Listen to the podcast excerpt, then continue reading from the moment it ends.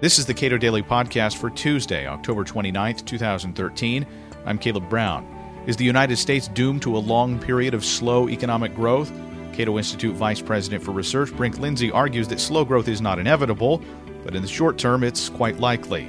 His new paper, Why Growth is Getting Harder, is available now at cato.org.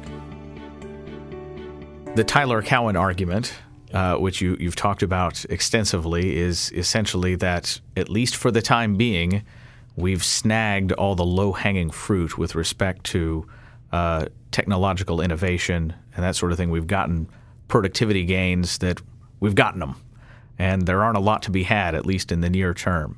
And you you take issue with, uh, with some of that. So, yes, Tyler Cowen wrote The Great Stagnation, where he argued that growth had been slowing over recent decades because, among other things, uh, we've run out of uh, big ticket innovations, great new ideas for improving consumer welfare.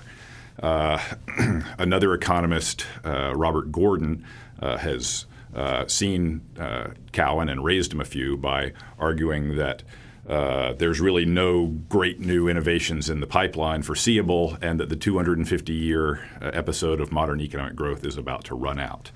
Uh, I'm uh, agnostic and, uh, and dubious about any grim future for innovation. If I had to put a bet down, I would bet that the future of innovation is very bright.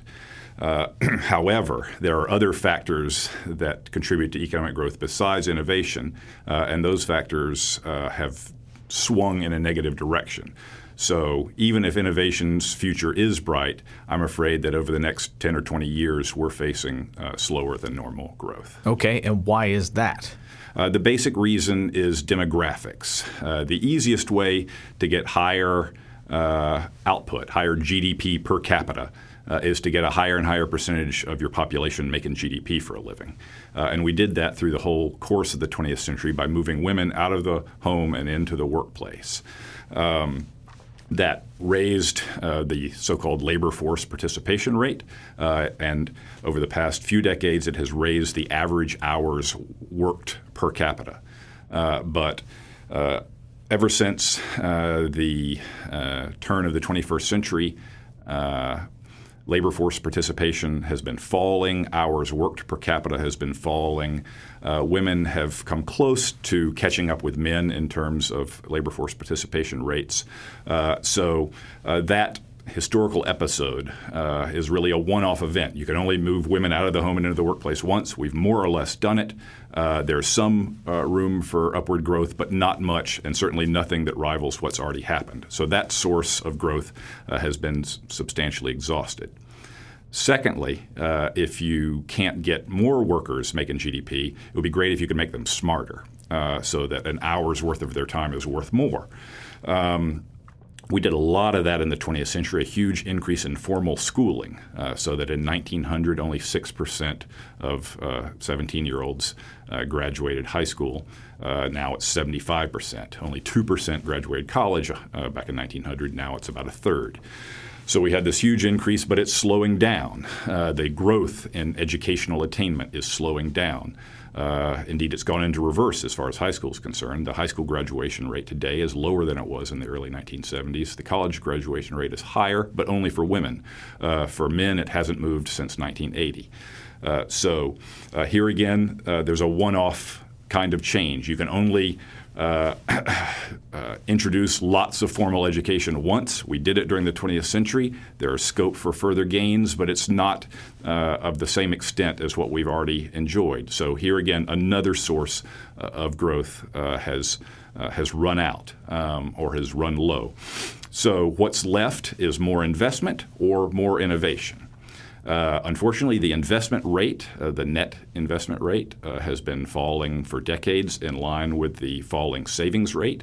So it seems unlikely we're going to have a turnaround and a huge investment boom tomorrow. Um, finally, there's innovation, uh, which economists measure by uh, what they call total factor productivity growth, which is an increase in output uh, per given unit of labor and capital. Um, Uh, this is what Tyler Cowen was talking about in The Great Stagnation. Uh, productivity growth fell in the 1970s, stayed low for a long time 70s, 80s, 90s. Finally, in the mid 90s, it surged again for a decade. Everybody thinks that's because of the internet boom. Uh, but about seven or eight years ago, it petered out again, uh, and so productivity growth has been low. Uh, so all four f- constituent elements of growth labor participation, labor skill level, capital deepening, and total factor productivity are all weak right now. So there's just no place to hide. It looks like growth is going to be slow, uh, slower than normal uh, for the coming years. Isn't total factor productivity a bit of a thing that's hard to pin down? It, it's a really, uh, it's basically an error term. It's what's left when economists measure all the inputs to growth. When, when, they've, when they've succeeded in attributing everything they can to labor growth or everything they can to capital growth, what's left is total factor productivity growth. So it is, as economists say, the measure of our ignorance. Uh, so yes, it's a dodgy number, uh, and it hinges upon uh, trying to measure changes in output over time, and that can be very, very difficult. It's easy for widgets; you just count them up. But how do you measure if you've had uh, increase in the output of management consulting from one year to the next? Lots of intangible things like that that are hard to measure. Uh, so. Uh, the total factor productivity numbers, you always have to take them with a grain of salt, uh, but it doesn't look like the biases in them have been changing radically over time. So even if they're off, they're off by the same amount from year to year. So what really matters is the trend, and the trend has not been favorable. Well, doesn't that also then the fact that it is is a measure of our ignorance make it harder to predict what's going to occur with that measure? Well, it, it's uh, even if even if the statistics were fantastic, it would be a radically unpredictable number because progress is is unpredictable. Now, when you, you talked about innovation uh, with respect to education, is part of the problem here that we've got these giant calcified institutions that have, for a long time, maybe been, been encouraging young people to go into not particularly productive avenues? Well, we have uh, a uh, government dominated K through 12 education sector and a mix of private and public provision of post secondary education. Um, certainly, the K through 12 level, we seem to have gotten everything out of a government monopoly structure of education we can. And, and over the past uh, 40, 50 years, we've tripled the dollars we spend per pupil at K through 12 uh, with no increase in test scores and with a lower graduation rate today uh, from high school than we had in the early 70s. So there it looks like uh, uh, we have uh, a system that's broken, uh, and pouring more money at it isn't going to solve it. Will we radically change that system over the next five to 10 years? That'd be great, uh, but I'm not counting on it. So my guess is that. Uh, that we're not going to see radical change shortly. Uh, Post secondary education, university education is a more mixed bag. It's a much more decentralized uh, uh, market. Um, but there again, we've had the slowdown in growth, uh, growth of, of college completion. Now, for both K through 12 and uh, post secondary, we're in the midst of the early days of what looks like really exciting ferment uh, in terms of the possibilities of online education. Uh, so it may be uh, that uh, that over the coming years we'll have uh, big gains in accessibility of, of education and training because of the internet, which will then boost skill levels. That would be great, but I don't think you can count on it right now. I think the prudent thing to, to say right now is it looks like the growth outlook, based on everything we know, uh, is is pretty is pretty grim for the next decade or two. Just to put it in context, uh, for the past 140 years, from 1870 to 2010, the average uh, long term average trend line of U.S. growth is 2% growth in real GDP per capita. And if you look at a graph such as the graph that I have in my paper, it's really amazing how, how close the U.S. economy has stuck to that trend line. You see a big dip down during the Great Recession, you see a big dip up during the World War II boom, but otherwise, it's just squiggles right along that 2% trend line. Uh, no uh, forecasts that I'm aware of of long term economic growth for the United States show us uh, with 2% growth over the next 10 or 20 years. It looks like it's uh, as much as a half a point to a point below that, which is huge when you add it up with compound interest over time. Michael Clemens is a development economist. He uh, spoke here at the Cato Institute not long ago, and he argues that uh, loosening restrictions on global migration could boost global GDP dramatically, and that's something that it's that's a one-time source of uh, g- potential GDP growth. What is the role of immigration in trying to get us back to where we'd like to be in terms of growth? Let me talk more broadly first. Uh, I would say that because these external conditions for growth have grown less favorable, uh, uh, that holding public policy constant, we're likely to experience lower growth. So that's the key, right? Uh, maybe we can change public policy in a direction uh, to improve growth rates. Uh, and I believe that at present, policy change is the low hanging fruit uh, we know that there are policies that greatly inhibit uh, labor force participation, greatly inhibit investment, greatly inhibit in- innovation. And if we could change those policies, we could produce a sunnier uh, growth outlook. Uh, unfortunately, uh, we have politics to deal with. So I would say it's low hanging fruit guarded by dragons. Uh, so we know what to do, but it's really hard to get it done. On immigration,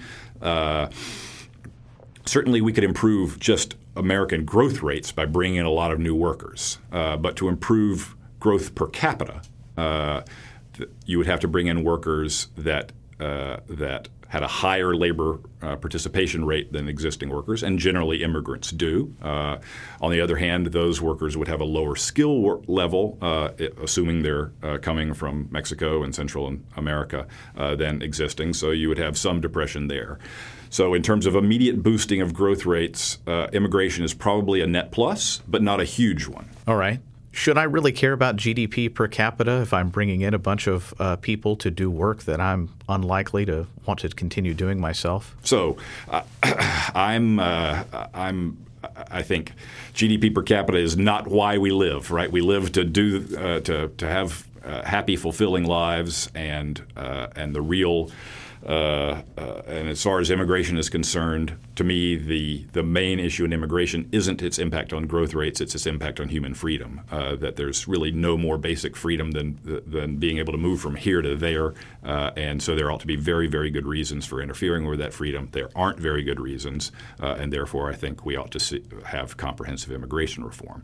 but as far as its impact on growth is concerned, I think it's favorable, but not necessarily huge in terms of growth rates and in growth per capita. Uh, meanwhile, uh, how likely is a huge radical change in the immigration picture? Uh, look at how uh, at what a uh, just a, a, mess the political uh, efforts at, at, achieving immigration reform have been over recent years. Perhaps we'll have a breakthrough, but it's likely to be fairly modest. There are a lot of economists who say that GDP growth is has become something like this holy grail, and perhaps we shouldn't care that much about it. Is there an upside to not having robust GDP growth? Uh, not if the lack of robust GDP growth is caused by bad government policies. So the whole point of government policies, the whole point of changing policies, is to make people better off, and uh, and improving the size of the pie is a way of making everybody better off. So if we can have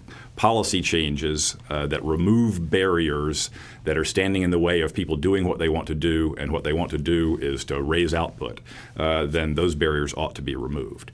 Uh, now, there could be exercises of freedom uh, that reduce the growth rate. Uh, we've uh, we have seen those already. Uh, so as people get richer, uh, they don't necessarily want to work as much. They buy leisure with their increased income. Uh, we've certainly seen over the course of the 20th century uh, the average hours per week uh, fall dramatically. Back at the turn of the century, factory workers worked 12-hour days, six days a week. Uh, so now the 40-hour week is is commonplace. people enter the workplace uh, later today uh, because they spend all this time in school. They spend a lot longer in retirement. Uh, first, because they retire early, and second, because they live longer after retirement. So, all of these are ways of people choosing not to feed the GDP machine, and that's fine.